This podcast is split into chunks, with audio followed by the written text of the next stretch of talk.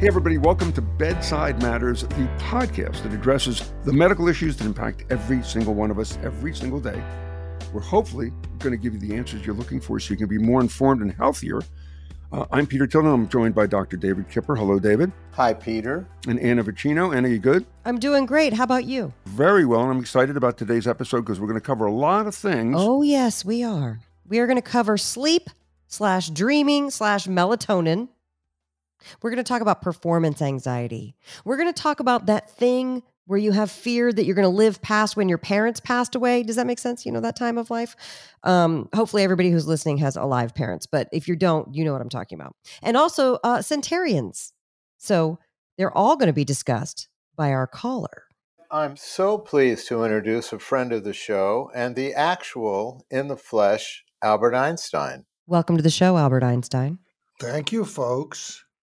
Maybe you want to say the other name too. Albert Brooks. Otherwise, I can't deduct this.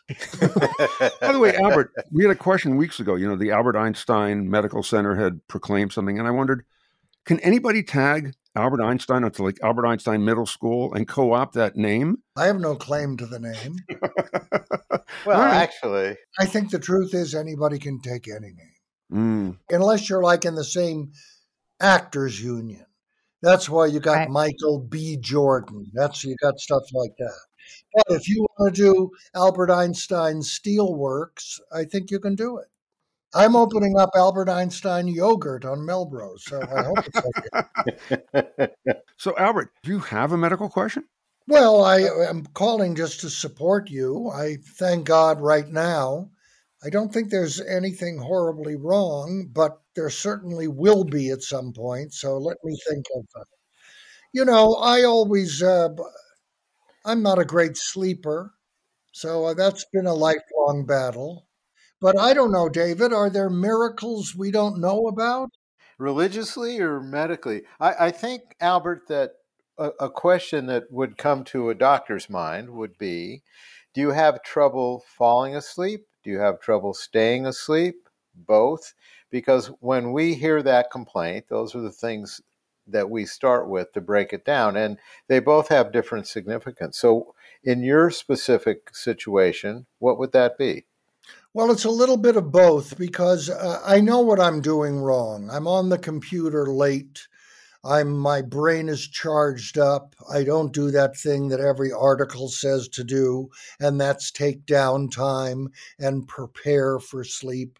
So that I'm at fault. But when I get to sleep, no matter what, no matter if I take a pill, I'm up almost to the minute three hours later. It's scary because I look at the clock and it's exactly the same time. And that's just odd. I don't know how to. Uh, Has that always been Albert? Was that your whole life? No. I think for the first, uh, in my 20s and 30s, I never had an issue. I think as I got a bit older, it got worse.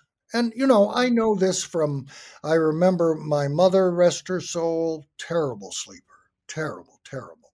So, you know, some people just have this. And when they get older, it seems to get worse, which that makes sense to me. I don't know why, as you get to be 70 and 80, you just want to close your eyes and sleep for 12 hours. It's it seems scary in a way. Well, that is the answer because when you close your eyes, you're not sure you're going to get up. I, I, I actually don't think like that. I'm not worried. Of, I was saying to somebody the other night, we we heard about somebody, uh, this young man that we knew, and he died in his sleep, and I was so jealous because I thought I'm never going to die that way. I don't sleep. How could I that's, die in my sleep? That's so what the best way to running go. For, running for a bus? How are you going to, what do you anticipate? Uh, I don't know. Maybe over a, a bad lunch. you know, like E. coli or like just a heart attack while eating at a bad restaurant? Oh, this is a great discussion. I need to know.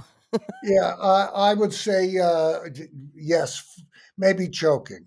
You know, be nice to just go, but I don't think it'll be in my sleep. Albert, before that moment hits you, I want to get as much out of you as I can. At at some point, you said you fall asleep then you wake up and it's always the same time. What time is that? And how many hours after? Here's the honest truth. If I'm working in a film and I have to get up early, I go to bed early, and that's much better for me. So if I go to bed at 10:30, I'm a everything is better. I'll fall asleep and I don't know what time I'll wake up because I haven't had that opportunity since COVID uh, to like have to go and get up at 6:30. But without doing anything, I stay up way too late. Mm. I'm on the computer sometimes till 12:30, 1. So then I'll get up at 4. And that's sort of the time, like 1 minute before. Have you ever thought about just going to bed at 4? No. no, I, I haven't. But, you know, I could talk to uh, Caltrans and see if I can get a job working on that 405 in the middle of the night. But you bring up you bring up a couple interesting points about why people wake up. If you're staying up late, this is an important issue. You're not you're bypassing your melatonin production. So Oh. we make we make melatonin between 11 and 2, 11 at night, 2 in the morning, all of us, no matter where we are. If we miss that window, we're losing that circadian rhythm that allows our system to then fall into what are normal patterns. And a normal sleep pattern, you start out at a stage one sleep, which is light sleep. You go to two, three, four. Sometimes you go to two, three, then back to one. So the patterns are, are, are different. But ultimately, you want to get into stage four and REM sleep. That's your restorative sleep. So melatonin has a lot to do with how we get there. So if you miss that, that's a problem. People that have sleep apnea and stay up late, that's an accentuated problem because they're not getting enough oxygen. For them to then get into stage four sleep is much harder. So their sleep is lighter.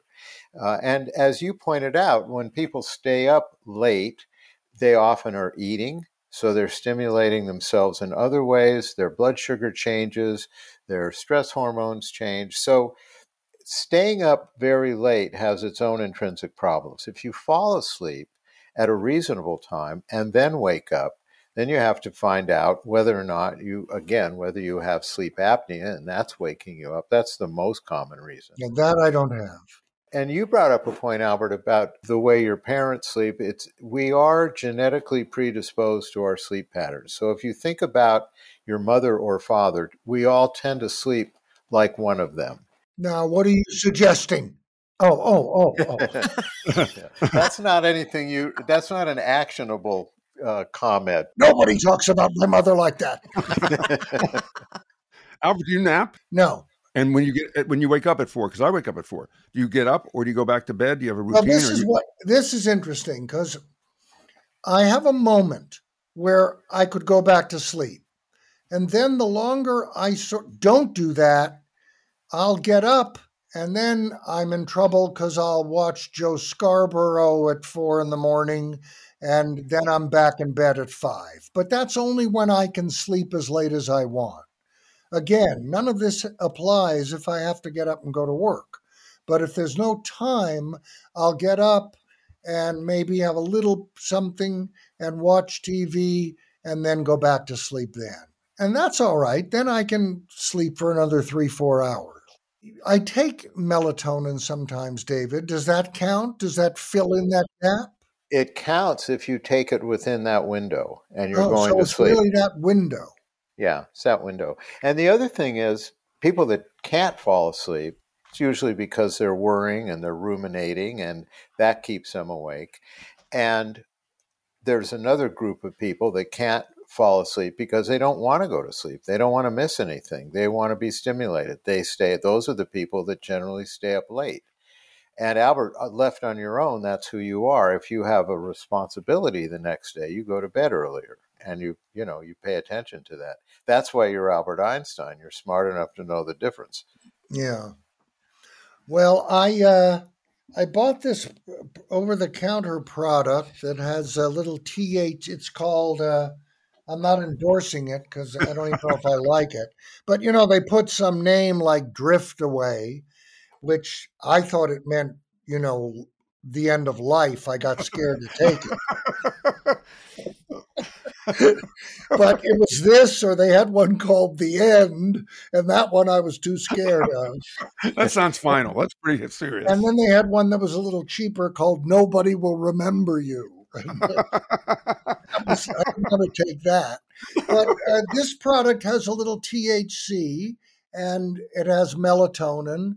And now I'm addicted to that, and I don't even know if it works, but it's ritual.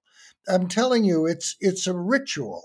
You taste it, and then your brain goes, "Oh, that little funny taste," and that must mean bedtime. And if you fill that bottle up with vinegar, I think it would work the same. Albert, does it have CBD in it, or is it no, just it has, THC? it has actual THC, but it doesn't make you stoned.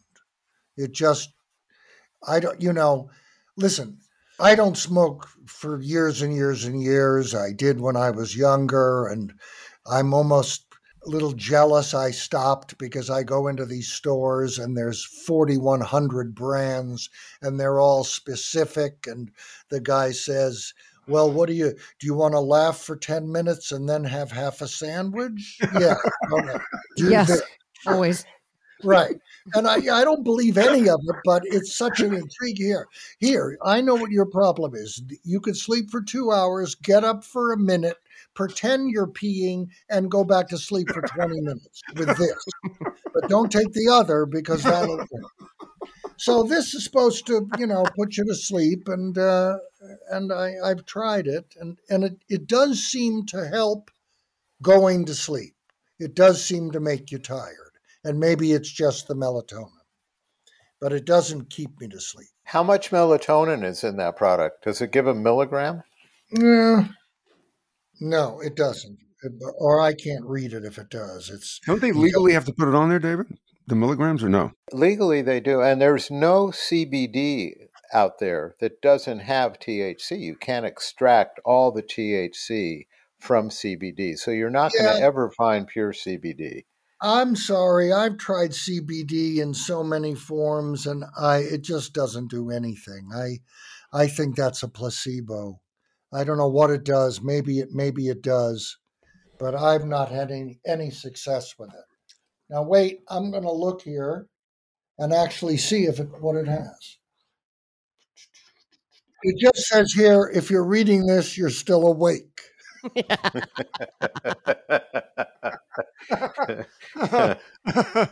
oh wow.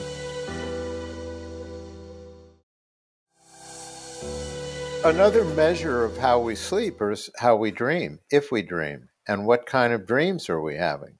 It's common that if you are sleep deprived, when you start finally getting restorative sleep, those dreams may be very chaotic. If your dreams are less chaotic, it tends to be associated with normal sleep patterns. That's another sort of indicator as to how well you're sleeping and uh, how troubled you might be during that sleep. What if you don't dream much at all? Is that good or bad?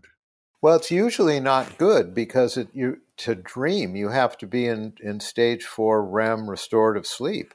So Uh-oh. if you're not if you're not dreaming, that that is an indicator that you're you're in the lower levels. And to Peter's point, the next day you're usually tired and you want a nap, and it's usually around four o'clock.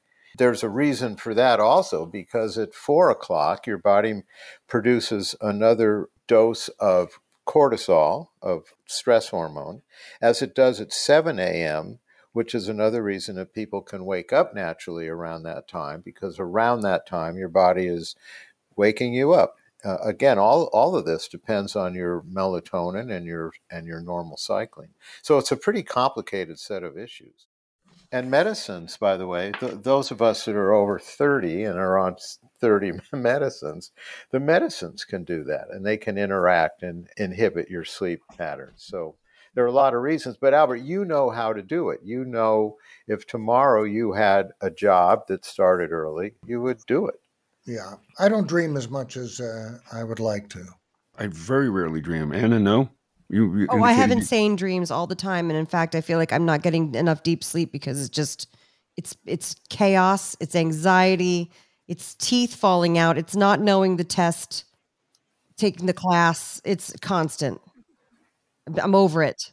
It's funny how many people have that That's scary. That that that must be such a major emotional trauma for a kid that so many of us dream about not being prepared for the test. Or getting on stage i didn't have the script or getting whatever it whatever the version of that. I had a brand new dream uh, a week ago never had it before. I was not prepared but when I got to school, AI had written the whole thing. I got a B plus. I was, I was over the moon. That's great. That's oh really oh my great. gosh, this whole new generation is going to have that dream instead of our dream. I used to have dreams of doing of performing, and nothing was prepared. Yeah. I mean, going out on stage with nothing, like on a big live TV show not, I didn't have it all the time, but you know, that was uh, sort of the same as not being prepared for the test. Just not being prepared. It's it's not a good feeling. Were you? I'm curious, Albert, because you also did unique stuff when you did TV, when you did the Carson appearances. They were yeah. always kind of attention getting off the wall and also pushed an envelope. So I'm guessing because it's not like indicative of somebody else's comedy. Were you nervous that you're going to commit to something that may not work? Or did you just go for it and you were excited to do it? Well, without going into uh, detail, I uh, Rob Reiner just did a documentary on my life that's going to be on HBO early next year, and I we address this in the documentary in a fascinating way, I think. But just to answer your question quickly, I had no nerves up till about 28 years old. I because I started, you know, I didn't ever try out anything in a club. I just tried it out at home in my bathroom, and I would go down and do it on national television. That's amazing. I did 80 variety shows like that. You know, Ed Sullivan and Hollywood Palace and and Johnny Cash, and then I went to did 30 Carson shows. I never tried out anything, and I never ever got nervous, ever and then I was on the road and I was in Boston and I was in between two shows. I had sold out this club for a week. And the first night I had done my first show and the hotel was across the street. So I went back there to rest. And all I can say is, and I, I think now I know what happened. I couldn't tell you then. Right. My father died when I was really young, like 11 and a half, and he was sick my whole life. So I sort of I shut off. I understood as a little kid that this guy was leaving, and I was sort of going to trick God and say, I'm not going to get close to this person. Oh. You're not going to, I'm just going to close down. And that's the way I was. And I was closed down. And it was great for performing. It wasn't great for being a human. Certainly, as a writer, it wasn't good. I wasn't going to get to go deep. Yeah. And then but I didn't have enough knowledge to say it's time to open up, but nature did it for me. And in between these two shows, it's like everything I never wanted to think about hit me know, in wow. literally a second. Literally. And my life changed. And uh, I had to deal with that. And then for the rest of my life, I was normally nervous, but it was so unnatural, I would get freaked out by it until I learned that, hey, you can be nervous and perform. Wow. But, but to answer your question, for the majority of my live performing, nothing. If I was doing Ed Sullivan, which was a live show, I could be talking to you like this. They'd have to tap me on the shoulder. You're on. Oh, I'll be right back. It was wow. Nothing. nothing. Wow. And I miss that because that was, I liked that. Yeah, Albert, I remember vividly the thing that got me. And of course, uh, if you haven't seen it, Albert doing a ventriloquist act where he's the ventriloquist and he's pouring water down the dummy's throat, which is hilarious. But I remember the when you came out and did impersonations by putting hot foods in your mouth. Yeah, yeah. It, it made an indelible mark. Any indelible food. mark in any food. Indelible mark to me because even watching that from home in Philly, not knowing I'm going to be out in L.A., but loving comedy, I'd never seen anything like that. Number one, and number two, I'd never seen Carson laugh that loud because you Yeah. fully committed to do to doing it. You had like Tupperware with hot food in it. Yeah, I I had one show where he left the, the desk and ran to the curtain laughing. And they told me later that in 30 years that was only twice. So that was cool. You know, I got him out of the desk. but anyway, so that was sort of an interesting part of my life is that I was had no nerves and then I had too Mm. many nerves and then it balanced out. Then it was, you know, normal. But I remember my mother, my father was a very famous radio performer, but he was ill and he sort of retired and stopped doing it. But I remember my mother used to say that he threw up before every show. And they used to say that about Red Skelton, literally throwing up right before they went on. So, you know, some people, that's the way they handled it. You hear all kinds of stories. If you're not nervous, you're not going to do it right. And that's, you're supposed to be, and all that. But I sort of liked being dead to the world. it's easier. I miss It's it. much easier. Maybe it was like sleep. maybe I, maybe I was having a great waking sleeping life. Albert, you, you have these issues as a performer, but you've also directed a lot of very big name people. Yeah. Do you get the did you get that same issue when you were directing these people? Only once, David. Um, I I did before one of the movies, and I tried to get. Actually, I directing was fine. I didn't want to appear in one of them. I don't know why exactly. I just thought, oh my God, I'm not going to. It's too much, and and then I tried to get a movie star, and I never tried again. It was a nightmare. This was a Lost in America. There was a short period where I thought "Ah, maybe I shouldn't act in this. So I thought, hey, Bill Murray would be good. I sent him a script. His agent said he loves it. He can do it in three years. it was really it was 1982. He said he would be good in 1986. I said, "What are you? What are, are you crazy?" So I then I realized it's just just acting it. I can't deal with this. This is nuts. Waiting years for people, but that was different because it was safer. It wasn't live. It wasn't you know the the Ed Sullivan. You're going out in front of 50 million people. You want it to be right. A movie's protective because if it's bad, you you do another take. You know, I didn't. It wasn't the same kind of issue of of a live performance. And by the way, when you were on Sullivan, those are the days of three networks. So like the Beatles, you people, 50 million people watched that on a on a Sunday night. A third of the country or half the country saw you. We were talking about that the other night. Johnny, when I would do Johnny Carson, that was 14 to 15 million people. That was his audience. You know, that world is gone. There's nothing that gets that. You know, my, I'm such I'm, my closest friend Rob Reiner. We were talking about this last night. Actually, when he would do All in the Family, the country had 200 million people. 50 million watched that show. A quarter of the United States would watch that show. And that's just the way it was. If you had a hit show and you didn't get that, you didn't get renewed. So now, you know, a show gets a million, they take out an ad.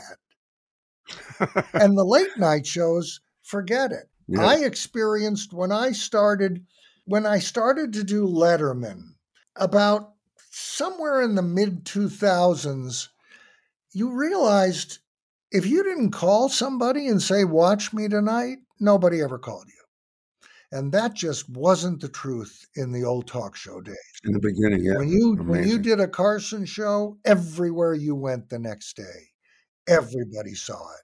Especially here in LA, because it was sort of a show business kind of audience. But the dry cleaner, great show last night in the market, great show Yeah. last night. You go ahead and you do Jimmy Kimmel, who I love, great guy. Nobody will say anything. They just won't. It doesn't work that way anymore. And it almost doesn't work that way on any television. It's so much product and it's so divided that it's it's the water cooler is gone, which it's unfortunate, but it doesn't exist anymore. Yeah. Well, it's also it's also divided the country in that there's no huge shared experiences anymore. Like That's that. what I'm saying. And and you know you know what is and why it's so expensive? Sports. That's the last remaining live experience, Mhm. and Yeah. that's why these Yep. teams are worth all the money.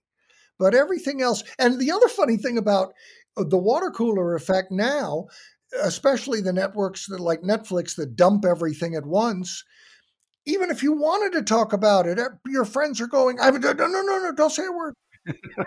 I'm only on two. Don't say a word. So you can't, right, you right. can't even share it. But in the original days where you had to watch it live, then the next day you talked about it. And that, I miss that because it's fun to talk Yeah. about stuff you've seen. Albert, I want to I want to bring you back to something that might resonate with people listening.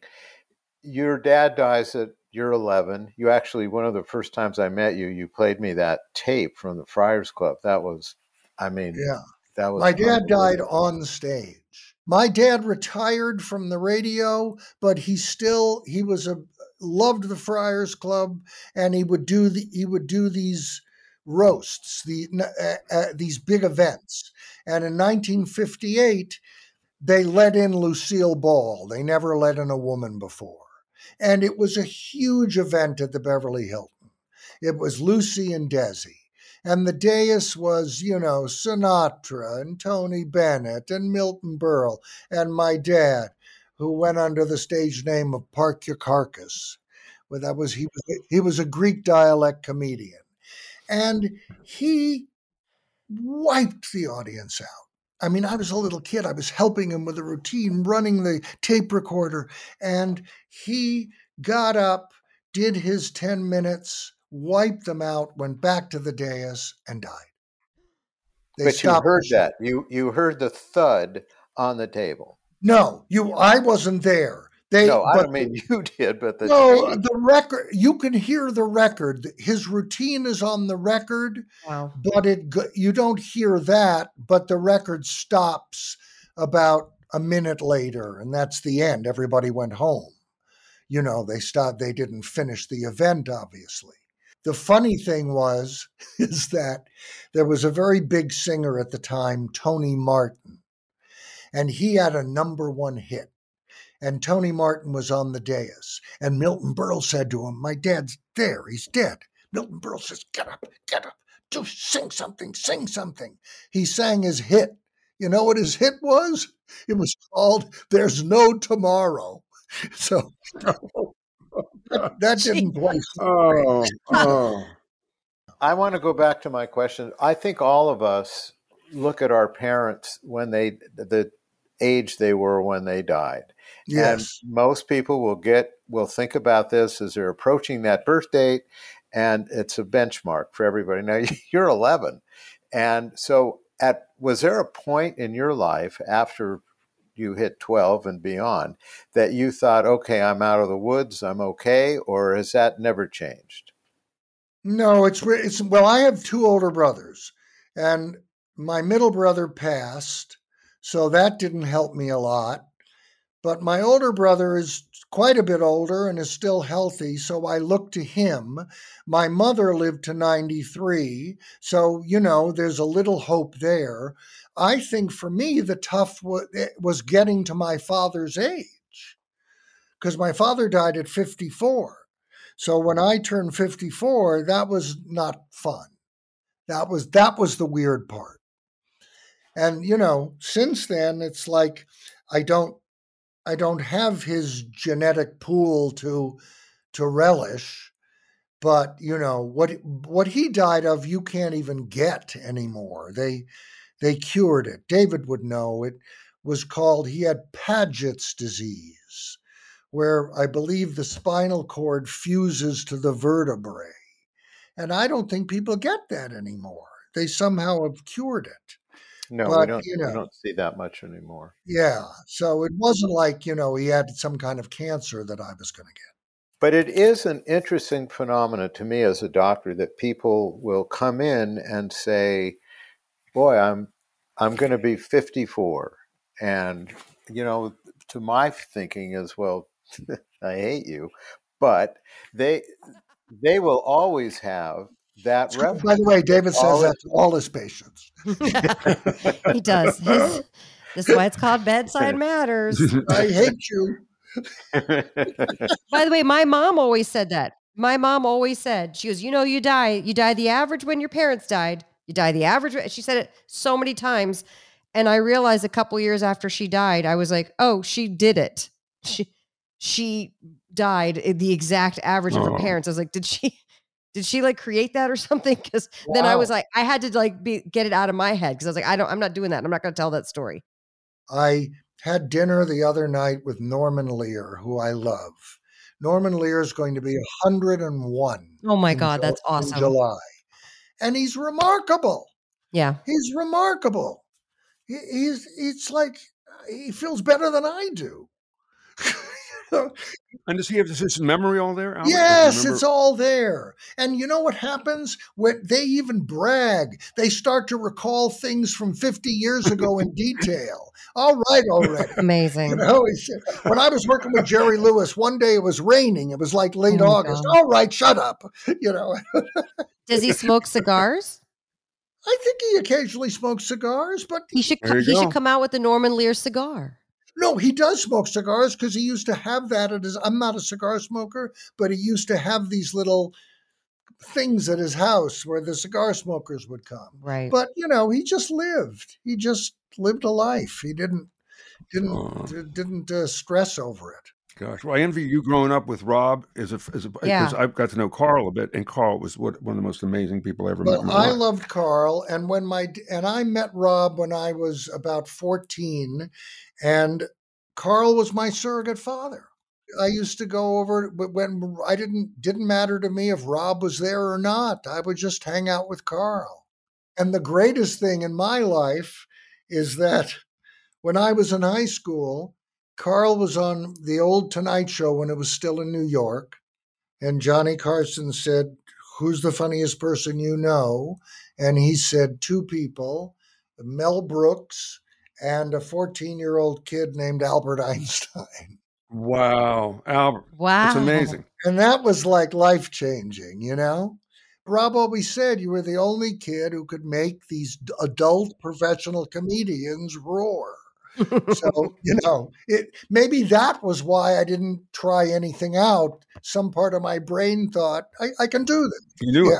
it. If you can make them laugh, and they're Yeah, the, Yeah. the, the the top guys, I guess Anybody. But I, I, love, I, I loved Carl. You ready to go to sleep? Yeah, I'm going to try to take a quick nap now. Does Ambien work for you, by the way? No. But again, I break a little piece of it and it's like a ritual. I don't think it does anything. I, I swear to God, if you put a sugar pill there, I don't think it I don't think it does anything. I don't take a lot of it. And I don't take it all the time. But uh, you know, I, I it's like I'm so jealous of I used to hear Bob Hope talk about sleeping. And he, you know, hey, I'm on my way to Vietnam. The thing I sleep on the plane, I love it. And I'm thinking, how do you sleep on a plane? No. That's something I could never do. Nobody who does that. My wife, my wife Oh. will do her seatbelt, have a little salad, and be out until you get to Tahiti. I'm telling you, I'm jealous of it. It would be, and you know what? I'm a very, very lucky person. I'm so lucky. I thank God I'm just lucky. But if I could change anything, it would be close my eyes, go to sleep whenever I want to. That would be the only thing I would like. And that new Bentley SUV. I love the podcast. I, I hope people are taking advantage of uh, of your brilliance and listening. And uh, I wish you all great things. Albert, thank you, man. Thank All you right, very guys. much. All right. Albert Brooks, everybody. Well, so that was a very special episode. When do you get to discuss medical conditions, the world, Norman Lear, everything else with Albert Einstein? This is literally one of the highlights of my life. That was awesome. If you guys have a question for Dr. Kipper and you want to ask it and you're not famous, that's okay. You can go to bedsidematters.org and submit your question, and it just might get answered on the show. Or we may surprise you with another caller that you didn't expect. Again, if you're sick and tired of being sick and tired, follow us at bedsidematters.org. And David, that was wonderful that Albert called in. I know he's a longtime friend, so thank him when you see him. No, I will. That was fun. The information on bedside matters should not be understood or construed as medical or health advice. The information on bedside matters is not a substitute for medical or health advice from a professional who is aware of the facts and circumstances of your individual situation. Thank you for listening. If you enjoyed the show, please share it with your friends. We'll see you next time.